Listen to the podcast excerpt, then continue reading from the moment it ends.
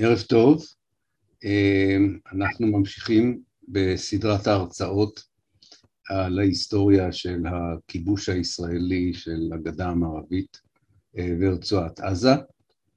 אנחנו היום נעסוק בעשור הראשון של הכיבוש, לא בצורה פרטנית, כי הרצאה של 45 דקות לא תספיק לכסות כמובן כל שנה וכל אירוע, אלא במבט על, אנחנו נעלה כמה תהיות לגבי התקופה הזו, ננסה לראות אותה יותר מזווית אחת, ועד כמה שנספיק נעשה הכל היום, אם לא, תמיד יש לנו עוד הרצאה אם נצטרך להשלים כמה נושאים.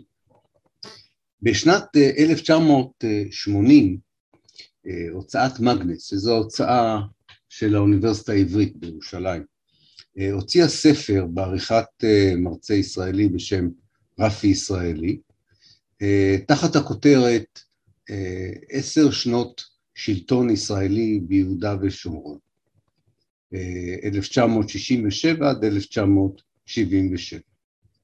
זה היה ספר שהיה מבוסס על כנס שהיה במכון טרומן, אולי חלק מכם יודעים, אולי אחד ממכוני המחקר החשובים בארץ, ובוודאי המכון המחקר החשוב יותר לענייני המזרח התיכון באוניברסיטה העברית, ועל בסיס הכנס הזה נכתב, נערך הספר הזה, והשתתפו בו בכירי האקדמאים הישראלים שעסקו במצב בגדה המערבית וברצועת עזה מאז הכיבוש הישראלי. כמו תמיד באקדמיה הישראלית היה ערבוב, ערבוב שממשיך עד היום בין התפקיד האקדמאי של החוקרים לבין התפקיד שלהם למשל בשירות המילואים, כך שתמצאו שם אנשים שהם גם פרופסורים להיסטוריה של המזרח התיכון מצד אחד, ובעת ובעונה אחת גם משרתים בממשל הצבאי ששולט על הפלסטינים בגדה המערבית וברצועת עזה.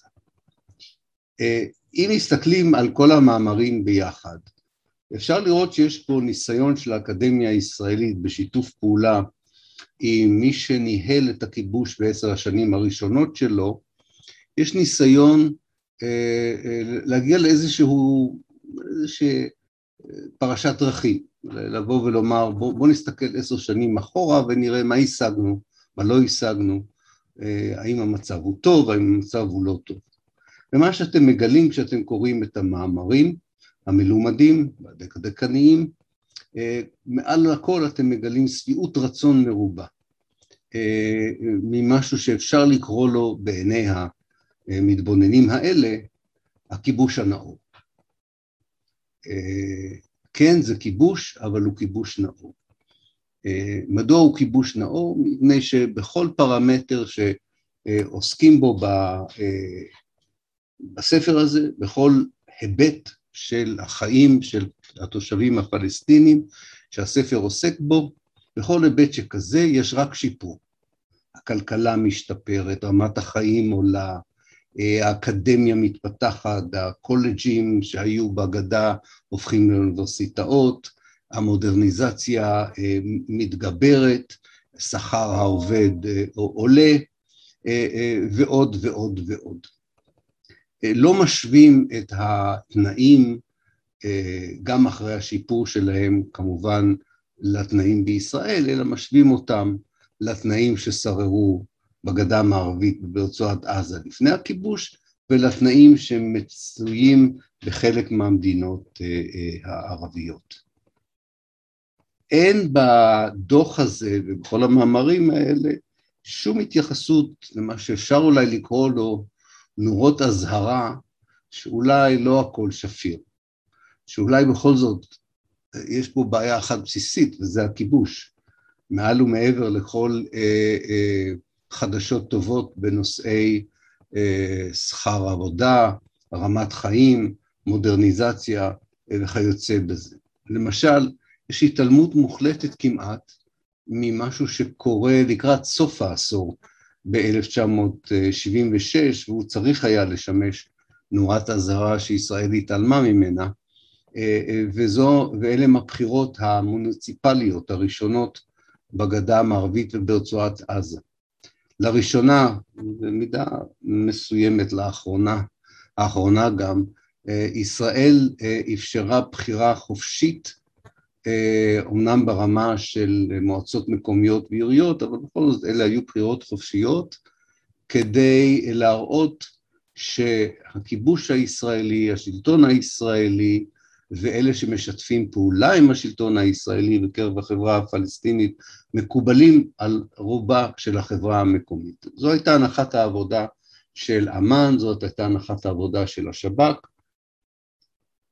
שכדאי ללכת לבחירות האלה, שאגב ראש הממשלה דאז רבין קצת היסס אם זה רעיון טוב, אה, הוא בעצמו ידע שמפלגת העבודה אתה הולך לבחירות רק אם אתה יודע שאתה הולך לנצח, אחרת אין טעם ללכת לבחירות. אמ, ובכל אה, זאת היה תחושה שגם מתוך מבט מתנשא מזרחני כזה, קולוניאלי, שראשי החמולות ששולטים בערים ובעיירות, אה, שיש להם קשרים טובים עם ישראל, יזכו בתמיכה. אה, ומה שקרה בדיוק היה הפוך, רוב משתפי הפעולה הללו הודחו בבחירות, ובמקומם נבחרו נציגים שהיו מזוהים עם הפת"ח בעיקר, או עם החזית העממית הדמוקרטית, החזית העממית השנייה, ובכל מקרה מעט מאוד מראשי העיריות וראשי המועצות הקודמים נבחרו. וזה לא פעם ראשונה שישראל תיתקל בעניין הזה שכאשר יש בחירות דמוקרטיות בצד הפלסטיני, בחירות דמוקרטיות אמיתיות בצד הפלסטיני, אז הפלסטינים בוחרים ערבים רעים ולא ערבים אה, אה, טובים, הפעם אלה היו אה, פוליטיקאים שמזוהים אה, עם אש"ף. בבוא הזמן ישראל, כמו במקרה של הבחירה של החמאס בעזה, אה, תבוא בחשבון עם אלה שנבחרו באופן דמוקרטי, היא לא קיבלה בעצם את דעת הקהל הפלסטיני ואת הבחירה הפלסטינית, היא בבוא הזמן היא תעצור, היא תהרוג, היא תפצע ותאסור אה, רבים מן האנשים האלה וחלק לא קטן מהם היא גם תגלה לירדן או ללבנון. והיא גם לא תאפשר יותר, כל עוד זה היה תלוי בה, אה, בחירות חופשיות שכאלה.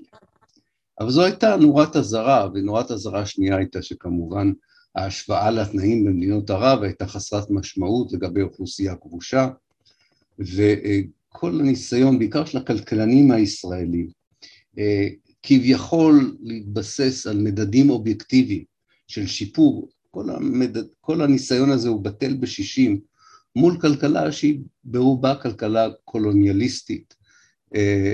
ואחת התופעות שמלוות לכלכלה שכזו זה משהו שבאנגלית נקרא, קוראים לו dumping, או בעברית הנחתה. מה, מה פירוש של הנחתה או dumping? זה שאתה בעצם כופה על הכלכלה המקומית מונופולים שבאים מהכיוון שלך. למשל, תעשיות חשובות אצלך הופכות להיות התעשיות הדומיננטיות גם בשטח הכבוש ומחסלות את התעשיות המקומיות הקטנות. ובמשך העשור הראשון לפחות לפי כלכלנים פלסטינים שלא מוזכרים בספר הזה, ישראל הרסה את התשתית הכלכלית ולא אה, אה, הרחיבה אותה או חיזקה אותה, היא אמנם אפשרה לבודדים אה, אה, לחיות חיים כלכליים יותר טובים, או חיים אה, נוחים יותר ממה שהם חיו קודם לכן, אבל מבחינה של תשתית של חברה, אה, ודאי לא של מדינה שבדרך, כל זה לא יכול היה לקרות תחת כיבוש, כאשר מטבע ישראלי הוא המטבע עובר לסופר, וההחלטות הכלכליות החשובות אה, אה, אה, מתקבלות בישראל ולא על ידי תושבי השטחים.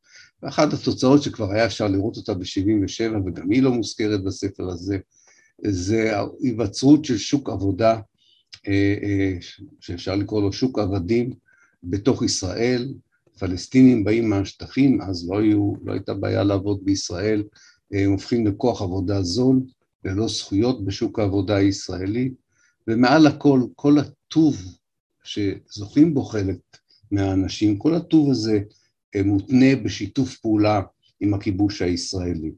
וכמובן כאשר הכפר שלך או המועצה שלך, רוב נבחריה הם אנשי הפת"ח או אש"ף, אז באופן קולקטיבי הכפר או העיירה לא יזכו לאותן טובות הנאה של עבודה בישראל, של תעשייה מקומית, רישיונות לפתיחת עסק וכיוצא בזה. לעומת תמונת העשור המוצלח שתרם לה גם הביטחון, ואני יודע שחלק מכם גם דיברנו על זה, זוכרים את זה אפילו באופן אישי, תרמה לזה, לתחושת ההצלחה תרמה, תרם לה גם הביטחון שחשו ישראלים, אם אתם זוכרים, זה עשר שנים שישראלים מבקרים ללא חשש בגדה ובעזה, אם לקניות ואם לתיירות. וכמובן, כמו הציונים הראשונים שהגיעו לפלסטין ב-1882, מגיעים גם תיירים ישראלים מסוג אחר, המתנחלים, שבעצם מזכירים לאוכלוסייה המקומית שאין תיירות תמימה כשהיא מגיעה מישראל, היא בדרך כלל טומנת בחובה סכנה גדולה לאוכלוסייה המקומית ולשלומה. מנקודת מבט פלסטינית, העשור הראשון הזה, הוא לא רק שהוא לא, אפשר לתאר אותו ככיבוש נאור, אלא הוא יותר נראה כתקופה מעצבת שבה ישראל יכולה לתכנן את ניהול הגדה המערבית ורצועת עזה כמעין בתי סוהר ענקיים ליותר ממיליון אנשים. בעצם יש תחושה שישראל בונה שני מודלים של בית כלא ענק, אחד בגדה ואחד בעזה. יש את המודל של הכלא הפתוח,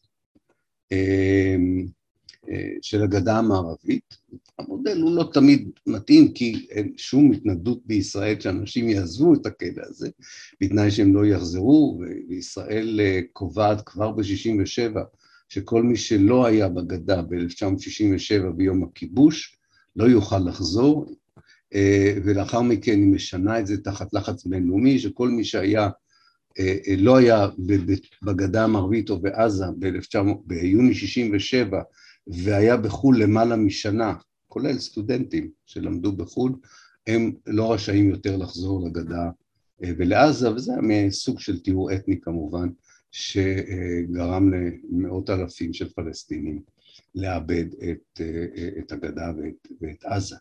אבל גם אם זכית ולא גורשת או לא מנעו ממך לחזור, היית אסיר בבית כלא פתוח יחסית, יכולת לעבוד בחוץ, אבל בסך הכל הניהול והמנטליות של אלה שניהלו את החיים שלך הייתה מנטליות של סוהרים, ואתה היית נאשם, וכל אשמתך או אשמתך היו שאתם פלסטינים. עכשיו, מה קורה כשמתנגדים לבית הסוהר הזה?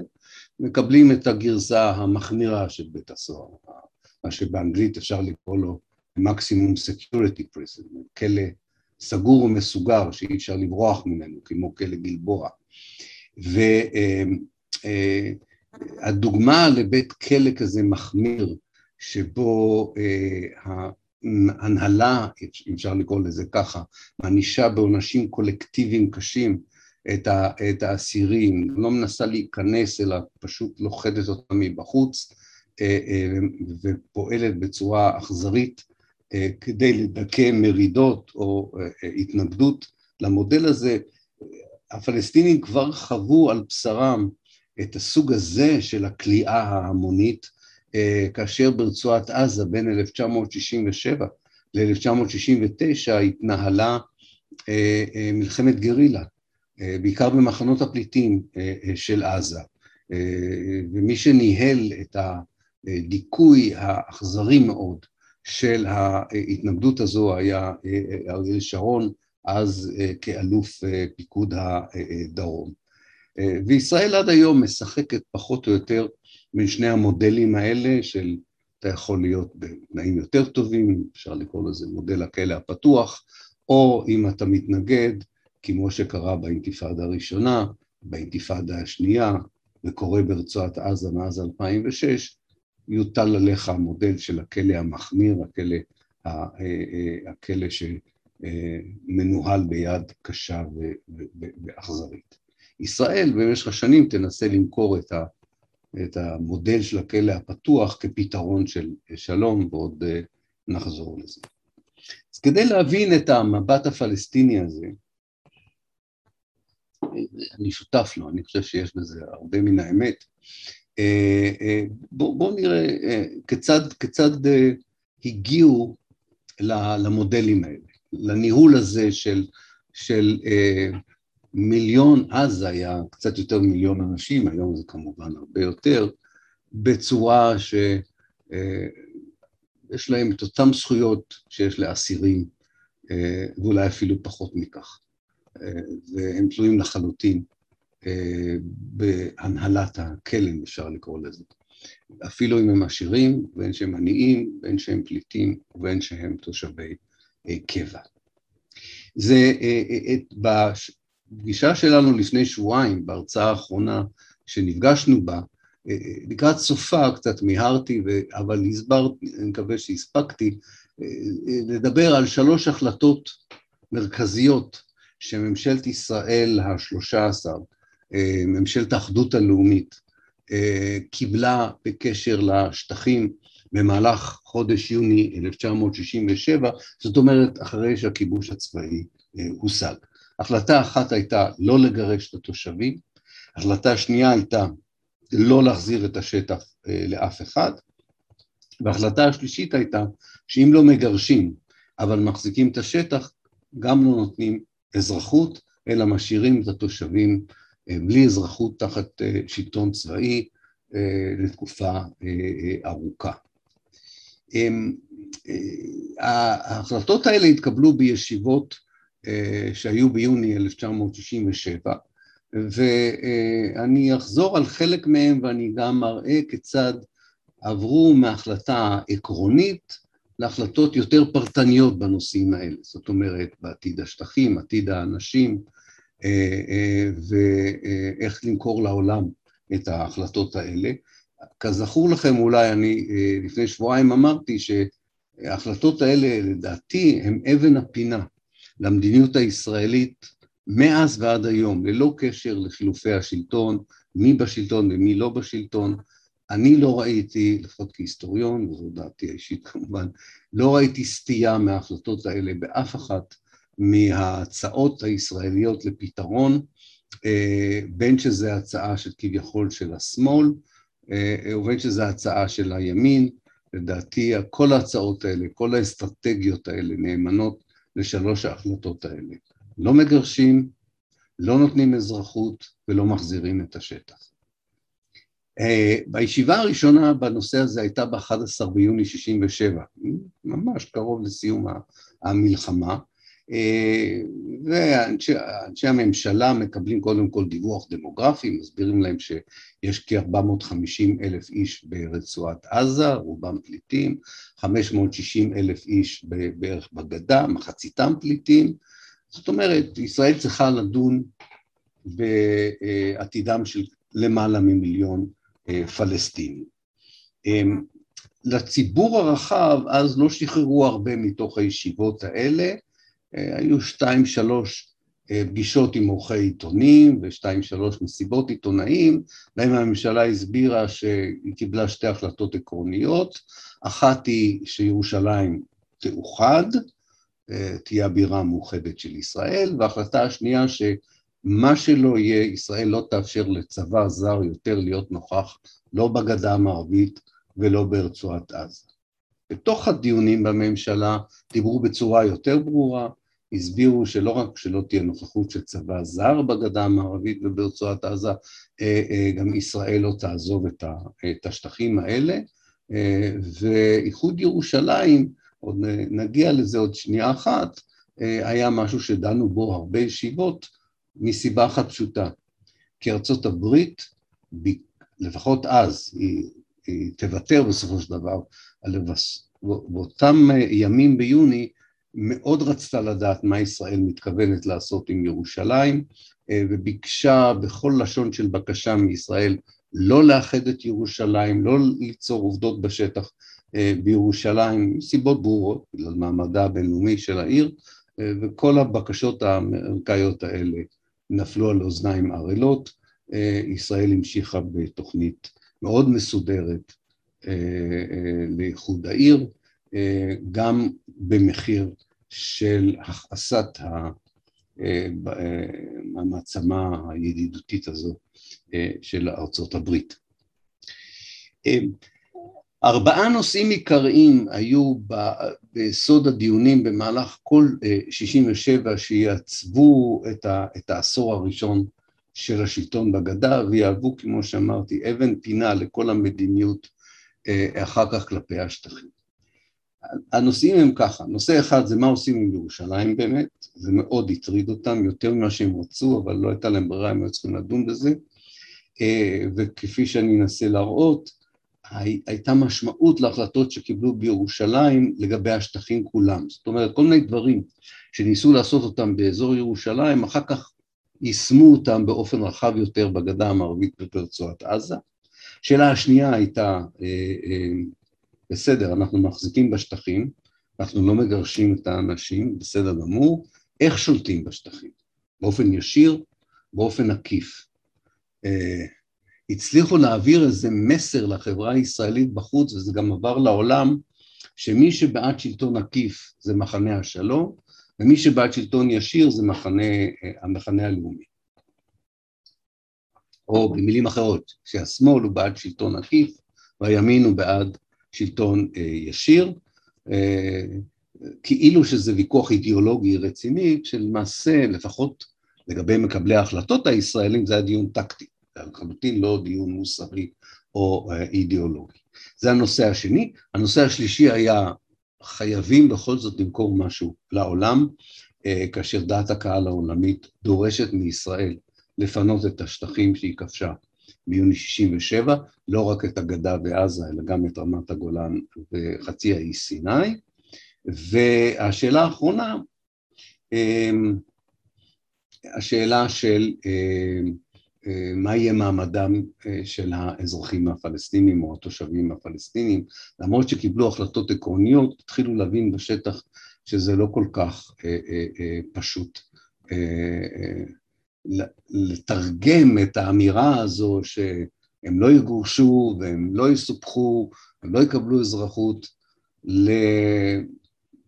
להחליט על איזה מעמד יהיה. ייקח זמן עד ש...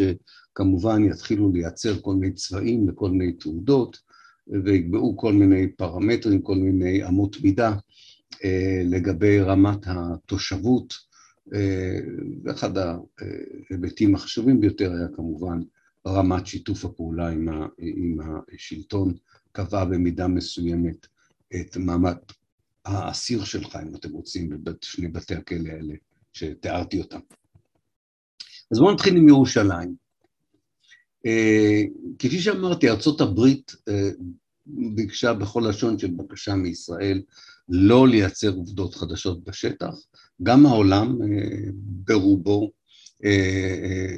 ראה בירושלים עיר בינלאומית שאסור לשנות בה דברים, ולכן הממשלה החליטה לדחות חקיקה של סיפוח מלא, מה שנקרא בשפה משפטית סיפוח דה יורה, אבל בפועל התחילו לספח את, מזרח העיר, כבר ביולי 68, 67 שינו שמות של רחובות לשמות עבריים, בדרך כלל על שם אדם שהיה ציוני או אדם שהיה דגול, או שאדם שהיה ציוני דגול, ועברתו את השמות של הרחובות, התחילו להרוס באופן מסיבי בתים של פלסטינים בקווי התפר, התוכנית לגירוש תושבי הרובע המוסלמי שחיו בשכונת המוגרבים ליד הכותל המערבי, גם היא נכנסה לפעולה, וכל זה תוך כדי דיווחים שקריים לארצות הברית, דיווחים מטעים על מה שישראל עושה בשטח. עכשיו תשאלו בצדק, אבל לארה"ב היה שגריר, ולארה"ב הייתה שגרירות, יכלו, והיו עיתונאים אמריקאים, הם ודאי יכלו לראות שאין קשר בין מה שישראל מדווחת לארצות הברית למה שהיא עושה בשטח, זה לאט לאט מתפתח כמין אה, דפוס עבודה. אה, אתם, מה שחשוב זה מה שתדווחו, לא מה שאנחנו רואים, אבל לא מיד. יש כמה מכתבים מאוד כועסים מן הנשיא ג'ונסון לראש הממשלה לוי אשכול באותם אה, חודשים. אבא אבן מוביל את המהלך הזה מול האמריקאים, הוא כל הזמן מרגיע את השרים היותר פניקרים בממשלת האחדות ואומר להם אל תדאגו, ארה"ב בסופו של דבר אה, אה, תצטרך לקבל את העובדות בשטח שאנחנו נייצר. אחת הסיבות שהוא הרגיש אה, בטוח בעניין הזה, שהוא עצמו יזם עם אנשים אחרים בארצות הברית את הקמתה של, אה, הקמתו של הלובי הפרו-ישראלי, אייפאק, אמנם הוא כבר קם בשנות החמישים, אבל הוא היה מאוד אה, חיוור ולא יעיל. מ-67 אייפאק הופך למכשיר חשוב מאוד אה, שמשפיע על עיצוב דעת הקהל, על המדיניות האמריקאית כלפי ישראל, וגם זה כנראה תרם לתחושה של אבא אבן, שהוא צדק בסופו של דבר, שלמרות הכעס הגדול האמריקאי על הפעולות הישראליות בירושלים, זה יעבור אה, בשלום. אחד האנשים החשובים ביישום המדיניות הזו בירושלים היה אלוף פיקוד המרכז, רחבעם זאבי,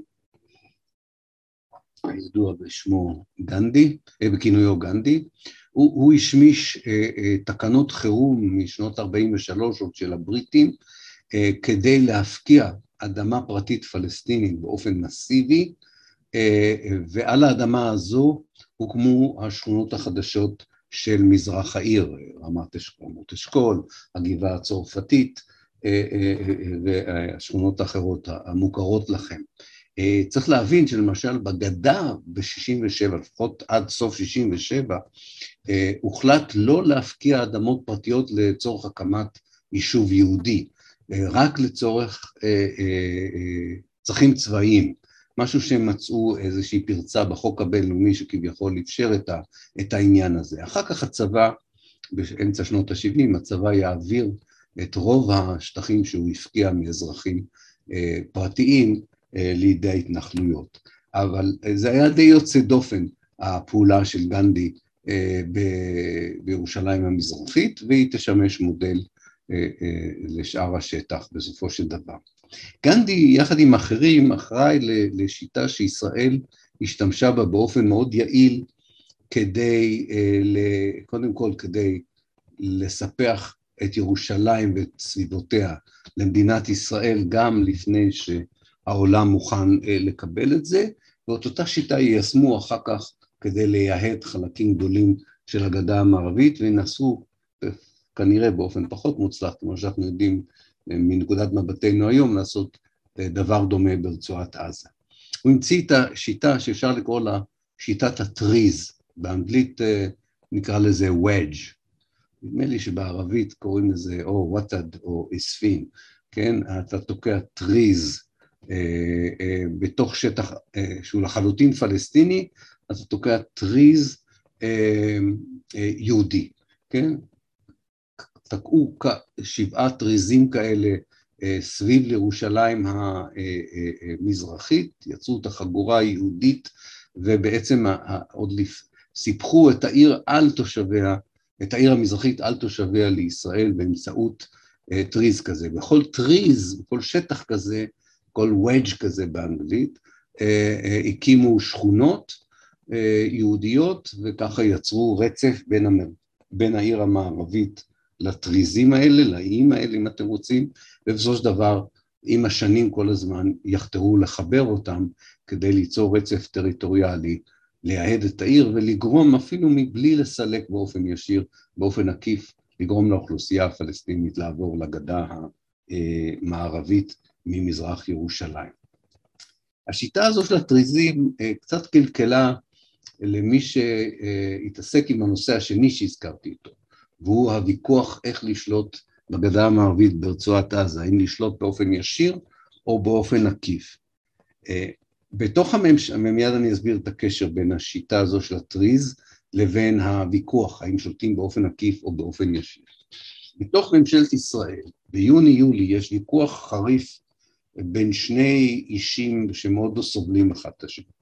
שר הביטחון אה, יגאל, אה, משה דיין, נדמה לי שר העבודה הוא היה אז יגאל אלון. משה דיין דוחף למה שהוא קורא פשרה פונקציונלית. ישראל תשלוט על כל השטח של הגדה ורצועת עזה, אבל תיתן סמכויות לירדן בנושאי חינוך, בנושאי בחירות בירדן, בנושאי רווחה וחברה, הוא קרא לזה. אמ, אלון, שבסופו של דבר שכנע את הממשלה, אה, הציע ללכת בכיוון אחר. הוא הציע חלוקה טריטוריאלית, לא פונקציונלית. הוא אמר, חלק מהשטח אנחנו צריכים לשלוט באופן ישיר, על חלק מהשטח יכולים לשלוט באופן עקיף. במילים אחרות, אם נסתכל על הגדה המערבית, אחר כך גם על רצועת עזה, הוא מציע שוב חלוקה פתרון מפאיניקי כזה, למרות שהוא היה איש אחדות העבודה שהתנגדה בזמנו לחלוקה, חלוקה של הגדה לאזור יהודי ולאזור אה, אה, ערבי.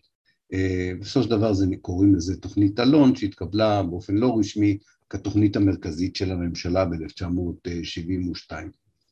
הטריזים האלה של גנדי באזור ירושלים רבתי גם חדרו לתוך הגדה המערבית, קודם כל קצת קלקלו ליגאל אלון את התוכנית, מפני שהם יצרו איים יהודים בתוך שטח שהוא חשב יכול להישאר אה, אה, ערבי, כמובן תחת שלטון עקיף ישראלי, אבל יכול להיות או תחת אה, מצורף לירדן באיזושהי צורה, או תחת איזושהי אוטונומיה פלסטינית. זה דבר אחד שקלקל לו את המפה המאוד ברורה שהוא שרטט של חלוקה, של שטחים הומוגניים, זה שטח יהודי, זה שטח פלסטיני בגדה, בכלל עזה עוד אה, עד 1969 לא חשבו לאפשר התנחלות של יהודים, אז הוא ראה את כל עזה כשטח אה, ערבי שנשלט מבחוץ, פחות או יותר מה שקורה היום. אבל כמובן הבעיה העיקרית, לא מיד ב-68, אבל הבעיה העיקרית שלא תאפשר ליגאל אלון לעשות את החלוקה הטריטוריאלית הזו בצורה שהוא האמין תאפשר שלטון למאות שנים בגדה המערבית, אה, הייתה היווצרותה, אה, הייתה, הייתה אה, בואם של המתנחלים היהודים, אפילו לפני שגוש אמונים נולד ב-1974, העובדה שלמתנחלים היה מפה אחרת מהמפה של יגאל אלון.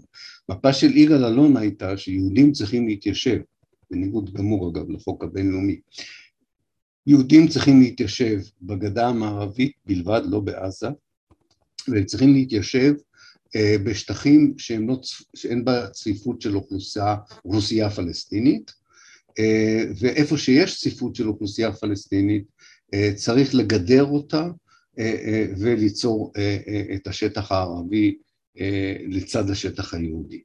הבעיה הייתה שלתנועה המשיחית, שבסופו של דבר תיקרא גוש אמונים, היה מפה אחרת, הם לא הלכו לפי מפה של איפה יושבים ערבים ואיפה יושבים, היכן יושבים ערבים והיכן יושבים יהודים, הם הלכו לפי מפה של התנ"ך, אה, ובכל מקום שהם אה, אה, טענו שהוא שייך לעם היהודי מזה עידן ועידנים, שם היה צריך להתיישב, ולרוב המקומות האלה היו מקומות מאוד צפופים מבחינת האוכלוסייה הפלסטינית. העיקרון נשמר אצל הממשלות, לא אצל המתנחלים במשך השנים, ואפילו היה בסיס לאוסלו, אבל עוד נדבר על זה, אבל בסופו של דבר יגאל אלון בכל זאת הכריע ישראל לא חייבת לשלוט באופן ישיר על כל השטח, לא צריכה לחלוק עם אף אחד את השלטון, היא רק צריכה לתת אוטונומיה איפה שהיא יכולה אה, אה, ולשלוט באופן ישיר אה, היכן שהיא רוצה. הנושא השלישי שהם דנו בו, כמו שאמרתי, הנושא הראשון היה ירושלים, הנושא השני היה השטח, איך שולטים על השטח, הנושא השלישי היה, אה, אוקיי, כן, תחת שלטון עקיף, תחת שלטון ישיר, מיליון פלסטינים, למעלה ממיליון פלסטינים, מה מעמדם? אז כבר דיברנו על כך לפני שבועיים, ש... ואני חוזר ואומר שוב, היה ברור שמעמדם לא יכול להיות, אזר... הם לא יכולים להיות אזרחים ישראלים, אמנם אה, הצליחו לסלק מאות אלפים, וזה הוריד את מספר התושבים בצורה אה, דרמטית בגדה המערבית וברצועת עזה, אבל בכל זאת נשארו מספר גדול של פלסטינים. וכולם מזכירים, חוץ מבגין, שפחות מתרגש מזה, שאם תינתן אזרחות ישראלית לתושבי הגדה ועזה, יש סכנה על הקונספט, על התפיסה של המדינה היהודית הדמוקרטית. יש דיון מאוד רציני בטרנספר נוסף, בגירוש, בטיהור אתני, כדי שהמספרים יהיו קטנים ואפשר יהיה לקבל יותר בקלות החלטות. אליהו ששון למשל מנסה לשכנע את ירדן לקבל את מרבית תושבי הגדה המערבית, הוא אומר להם למלך אה, אה, אה, חוסיין שהם יקבלו הרבה כסף, יקבלו אוכלוסייה איכותית וכולי, זה לא עובד. בסופו של דבר משה דיין פה כן מוביל את המהלך כשהוא מציע שלא לספח באופן רשמי אף שטח בגדה המערבית וברצועת עזה, וכל עוד אין סיפוח חוקי של השטחים האלה, הוא אומר אין צורך להחליט על מעמד התושבים. הם יהיו תחת שלטון כיבוש צבאי עד שנחליט. אנחנו לא חייבים להחליט בשנים הקרובות. אני כבר סיפרתי לפני שבועיים שמנחם בגין שאל אותו, אמר לו, אתה בעצם מציע פה אזרחים ללא אזרחות, הוא קרא לזה באנגלית citizenless citizens, והוא שאל אותו כמה זמן אתה חושב שאנשים יכולים לחיות במציאות שכזו, ודיין אמר לו לפחות חמישים אה, אה, שנה. אמ, אה, לעזה היה שמור מקום מיוחד בדיונים האלה על עתיד התושבים, לא על עתיד השטח, אלא על עתיד התושבים. בעוד שהייתי אומר, הייתה חלוקה כמעט של 50-50 של חצי חצי בתוך הממשלה לגבי גירוש פלסטינים מהגדה המערבית, היה קונסנזוס שאם אפשר לסלק את כל תושבי עזה מעזה זה יהיה מצוין, אה, אולי לסיני, אפילו לגדה, היה עדיף שהם יהיו בגדה מאשר שהם יהיו ברצועת אה, עזה, ואני מנסה לחשוב, אני לא מצליח כי אני כהיסטוריון לא יודע מה היה קורה אילו, אבל אני די מעניין אותי מה היה קורה אילו עזה לא הייתה מתנגדת. בדרך שבה אה, תנועות הגרילה הפלסטיניות התנגדו, וגם הם שילמו מחיר מאוד מאוד גבוה בגלל הדיכוי החריף של אה, אה, הניסיון שלהם להתמרד בין 67' ל-69'. אני חושב שבזה הם תרמו לכך שרצועת עזה לא הוקנה מתושביה והם לא הפכו לפליטים עוד פעם. לא שהגורל של תושבי עזה מאז, אה, בשנים האחרונות, הוא, הוא, הוא גורל טוב, אבל זה כבר אה, באמת אה, דיון מסוג אחר. אז בואו נסכם. יש לנו עשור ראשון שישראל גם כלפי חוץ וגם כלפי פנים, ואתם יכולים לראות את זה בחמישה ביוני 1977, בכל העיתונים, בכל הכנסים האקדמיים, בכל הדיווחים של השגרירויות במשרד החוץ, שביעות רצון בלתי רגילה.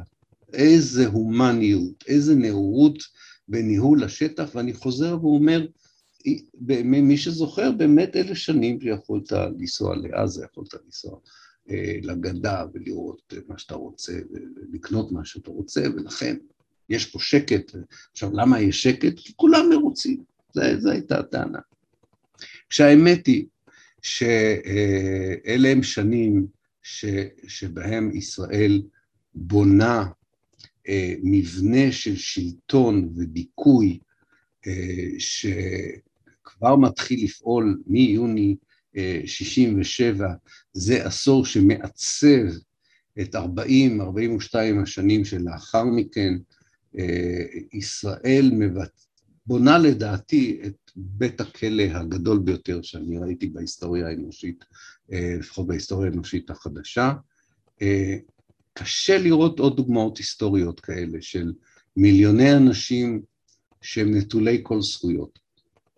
שהם לחלוטין אה, בידיים של אנשים שמתנהגים אליהם כמו אל אסירים, גם אם אני אומר יש פגמים קצת במטאפורה של בית הכלא, המנטליות של ניהול השטח הוא מנטליות של אה, אה, בית סוהר, וכאמור יש את המודל המחמיר, ישראל זקוקה למאות אלפי אנשים כדי לנהל את זה. כבר בעשור הראשון יש גיוס עצום של שתי, שני מנגנונים, ובזה אני אסיים, שני מנגנונים שמאפשרים לנהל את הכיבוש הנאור. מנגנון אחד של הישראלים שמנהלים את, ה, את, ה, את בית הכלא הזה, שנקרא הגדה ועזה, אה, וזה מספר עצום של אנשים, אה, הוא הולך וגדל ותופח כל הזמן, הוא מגיע לאיזושהי רוויה אה, ב-81 כשמקימים את המינהל האזרחי, אבל על זה עוד נדבר, ויש גיוס עצום למשרות שכאלה, והצבא כמובן עוסק בזה באופן מלא, בעיקר אחרי 73, והמנגנון השני הוא מנגנון משתפי הפעולה. ישראל משקיעה אה, מאמץ עצום ביצירת רשתות של משתפי פעולה, ולאט לאט בונה שיטה אה, שבה היא קושרת בין כל אה, הטבה, או בעצם צריכה להיות זכות טבעית, אבל לא משנה, כל הטבה לפלסטיני או פלסטינית בשטחים, שזה כולל רישיון לפתוח בית עסק, רישיון לאבד את השדה שלך, רישות ללכת למקום העבודה שלך, ללמוד, ללמד. אה, כל הדברים שאנחנו לוקחים אותם כמובנים מאליהם בחיינו, כל דבר שכזה הוא מתנה מהשלטון, ובתמורה השלטון דורש משהו אה, אה, בחזרה. כבר ב-68' מנצלים את המעצרים ללא משפט כדי לעצור אנשים. חלק מהמעצרים ההמוניים האלה נועדו כדי לגייס אותם לשיתוף פעולה ולא היה להם שום קשר לאיזושהי עבירה שמישהו אה, ביצע, כי היה צריך אה, מספר עצום, אתה צריך מספר מאוד גדול כדי לנהל את זה בצורה שתאפשר לך באמת לעבוד לפי התוכנית של יגאל אלון של חצי שלטון עקיף, חצי שלטון אה, ישיר. וכפי שנראה זה לא מונע את האינתיפאדה הראשונה, זה לא מונע את האינתיפאדה השנייה, עדיין בישראל בטוחים שזה מונע את האינתיפאדה השלישית, אבל זה ימים אה, יגידו. אה, אז אני אסיים פה, ואני אה, כעת אחתור להערות. שהפעם אין. אז אה, מאחר ויש לנו קצת זמן, אה, ואתם, אין לכם מה לשאול, אז אני אה, אוסיף עוד משהו קטן. אני, אני חושב שאחד הדברים המעניינים הוא שאם אתה מדבר עם פלסטינים ממעמד בינוני נקרא לזה, שחיו בערים, בעיקר פלסטינים שחיו בערים, לא, לא במחנות הפליטים, וחיו בשכונות יחסית יותר מבוססות, ברמאללה, בשכם, בג'נין, בטול כרם. הם מספרים על על העשור הראשון גם כעשור של תמימות. זאת אומרת שהם אפילו קיבלו בהבנה חלק ממעלליו של השלטון הכיבוש הצבאי, גם משתי סיבות. אחת, הם מאוד פחדו מהיום שאחרי הכיבוש, וחלק מהתרחישים הכי נוראים שלהם לא קרו, והם נשמו לרווחה, ו... הם ראו גם ניסיון של ראשי השלטון והכיבוש בכל זאת לדבר איתם ולאפשר אה, חיים מנקודת מבטם האישית, אה, כאילו זו תקופה של תמימות במובן הזה שאולי בכל זאת מכל הסיפור הנורא הזה של יוני 67 יצא אה, משהו טוב. ורק לימים הם א', מבינים שהם לא ראו את כל התמונה, זאת אומרת הם לא ראו מה ישראל עשתה במחנות הפליטים, לא, מה ישראל, לא ראו מה שישראל עושה בכפרים, והם שוב גילו שמה שנראה היה להם כנימוסים בסיסיים, אה, התנהגות נאותה, זה הכל היה חלק מתוכנית הרבה יותר צינית, הרבה יותר מניפולטיבית, כדי לאפשר לשלוט בחיים של כל כך הרבה אנשים בעזרת מערכת של שיתוף פעולה מקומית. אה, עכשיו, שיתוף הפעולה המקומי אתה לא משיג רק על ידי המקל, אתה גם משיג את זה על ידי הגזר בסופו של דבר. אה, אבל אז זה הדבר הראשון שרציתי להוסיף. הדבר השני, והוא נראה לי החשוב ביותר, מאחר ואני משוכנע, אני באמת משוכנע, אבל אתם יודעים, היסטוריה זה לא מתמטיקה ואתם יכולים להתווכח ולחשוב אחרת, אבל מאחר ואני משוכנע שיש קשר הדוק בין הפעולות הישראליות של 48' לפעולות הישראליות של 67'. זאת אומרת, אני משוכנע שהמנהיגות הצבאית והפוליטית הישראלית ראתה בכיבוש של הגדה המערבית וברצועת עזה השלמה של הפעולות של 48'. לא אה, כיבוש לצורך משא ומתן לשלום עם מדינות ערב, אלא השלמה של כיבוש השטח כתנועת תנועה של קולוניאליזם התיישבותי הייתה זקוקה להרבה יותר מהשטח שהיא השתלטה עליו ב-48, ומאחר והיא נתקלה באותה בעיה שהיא נתקלה בה ב-48, כשאתה מוסיף שטח למדינה שלך שבדרך, אתה גם מוסיף תושבים מקומיים, והתושבים המקומיים מקלקלים את הפרויקט שלך, ואתה צריך למצוא דרך אה, אה, אה, לשלוט על העניין הדמוגרפי, גם אם יש לך הצלחות גיאוגרפיות. ואני חושב שחלק גדול מאוד מהמאמץ ביוני-יולי 67' היה לנסות ולגשר בין הרצון לשמור על ההישג הגיאוגרפי, ההישג הטריטוריאלי, שנראה חשוב גם מבחינה אסטרטגית וגם מבחינה אידיאולוגית, כדי לייצר את הבית השלישי, לייצר את המדינה היהודית כפי שכולם רצו לראות אותה, לגשר בין הרצון הזה, בין השאיפה הזו, לבין המציאות הדמוגרפית החדשה שהכיבוש אה, יצר. אין עם בעולם, אין ועדה בעולם, אין ממשלה בעולם, אין מנהיגות פוליטית, צבאית או אחרת בעולם, שתהיה מסוגלת לפתור מתח כזה בין רצון לשלוט על שטח וראיית האנשים שחיים בשטח הזה כבעיה, אין שום קבוצה בעולם שיכולה לפתור את העניין הזה בצורה הומנית, בצורה מוסרית. הדרך היחידה לפתור את זה היא על ידי דה-הומניזציה של הפלסטינים. אה, מבחינה זו אה, אה, אתה רק יכול להיות קלגס, אכזרי במיוחד, אלוהים יודע מה זה עושה גם לנשמה שלך ולנשמה של אלה שאתה מפעיל מהצד שלך, אנחנו יודעים מה זה עושה לאנשים שהם הקורבן של הפעולה הזו. כל השאר זה פשוט רעש היסטורי חסר משמעות.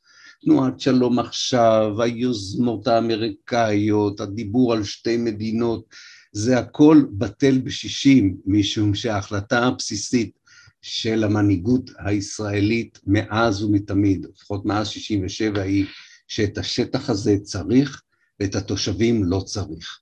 נכון, מנסים כל פעם מחדש, יש אנשים יותר הומניים ויש אנשים פחות הומניים, אני לא אומר. והיותר הומניים אומרים, רגע, אולי בכל זאת ננסה משהו. אי אפשר לצאת מזה. להיות כובש נאור זה כמו להיות מטהר אתני אה, אה, אה, נאור, זה כמו להיות אנס מנומס, זה כמו להיות קולוניאליסט ליברל. אין, זה מה שנקרא באנגלית אוקסימורון, אתה לא יכול, אתה לא יכול לעשות, לעשות את הדברים האלה. מה הדהים אותי במחקרים שלי, ובזה אני אסיים? שהם ידעו את זה. הם ידעו את זה. הם ידעו את זה מהיום הראשון של הכיבוש. הם ידעו שזאת תהיה הבעיה, הם ידעו שהם הולכים לפתור אותה בצורה לא אנושית ולא אה, מוסרית, והם קיוו שהאמריקאים יעזרו להם, תחושת העליונות שלהם כיהודים עזרה להם, תחושת הקורבנות שלהם כיהודים עזרה להם. אה, כן, היו כל מיני עזרים פסיכולוגיים, אידיאולוגיים ומוסריים, אבל לא היה לרגע אחד אה, אה, בורות בעניין הזה. לא הייתה בורות בעניין הזה. וכשמסתכלים על זה מהצד הפלסטיני, מי יכול לבוא לפלסטינים בטענות על איזושהי פעולה שהם נוקטים כנגד הפיכתם לאסירים בבית כלא שכזה לכל החיים. מי יכול לבוא אליהם בטענות? מי יכול להטיף להם מוסר על מה, על מה הם מחליטים שהיא הדרך הנכונה או הדרך הלא נכונה? ואיפה שישראל מאבדת את המאבק, היא בכך שהחברה האזרחית בעולם היום מבינה את זה. היום החברה האזרחית מבינה את זה. ולכן אין בחברה האזרחית בעולם ביקורת לא על החמאס, לא על מי שפוגע אפילו בילדים של יהודים בישראל, אין ביקורת, משום שיש הבנה של המציאות, של הנכבש, של האסיר אה, אל מול זה. יש אולי דיון באפקטיביות, אין דיון בשאלה המוסרית של הנושא הזה. אה, ואם ישראל חושבת שהיא תזכה במאבק המוסרי הזה, היא טועה, השאלה אם יספיק לה הכוח שהיא הפסידה לחלוטין את המאבק המוסרי אה, בעולם.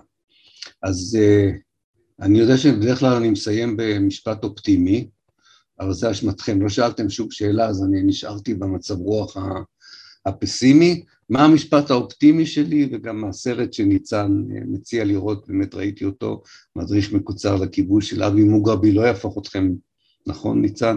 לא יהפוך אתכם ליותר אה, אופטימיים. אה, דניאל אומר שזה היה אופטימי, זה נכון, זה נכון, זאת אומרת, החברה האזרחית היא בסופו של דבר העולמית יכולה לגרום לשינוי בשטח. אמ, אה, אם היא באמת תבין עד, עד תום הדברים, אה, אה, עד, עד תום את מה, ש, מה שקורה פה. היא שיחקה תפקיד מאוד מאוד חשוב בהפלת האפרטהייד בדרום אפריקה. אני מדבר על החברה האזרחית העולמית. היא יכולה לשחק תפקיד דומה וחשוב בביטול בית הכלא הגדול ביותר עלי אדמות, שכבר מחזיק מעמד למעלה מחמישים שנה, ומנהלים אותו אה, מדינת ישראל על כל מנגנון, מנהלת אותו מדינת ישראל על כל מנגנוניה. טוב, אני לא מבטיח לכם שהרצאה בשבוע הבא תהיה יותר נעימה, אני אנסה. אה, איתמר, אה, שלא איתנו, אמר לי לסיים יפה ולא כזה באופן חטוף, אז אני מנסה לסיים יפה ולהודות לכם על ההאזנה ולפגוש אתכם בשבוע הבא ביום חמישי. ותודה על ההאזנה.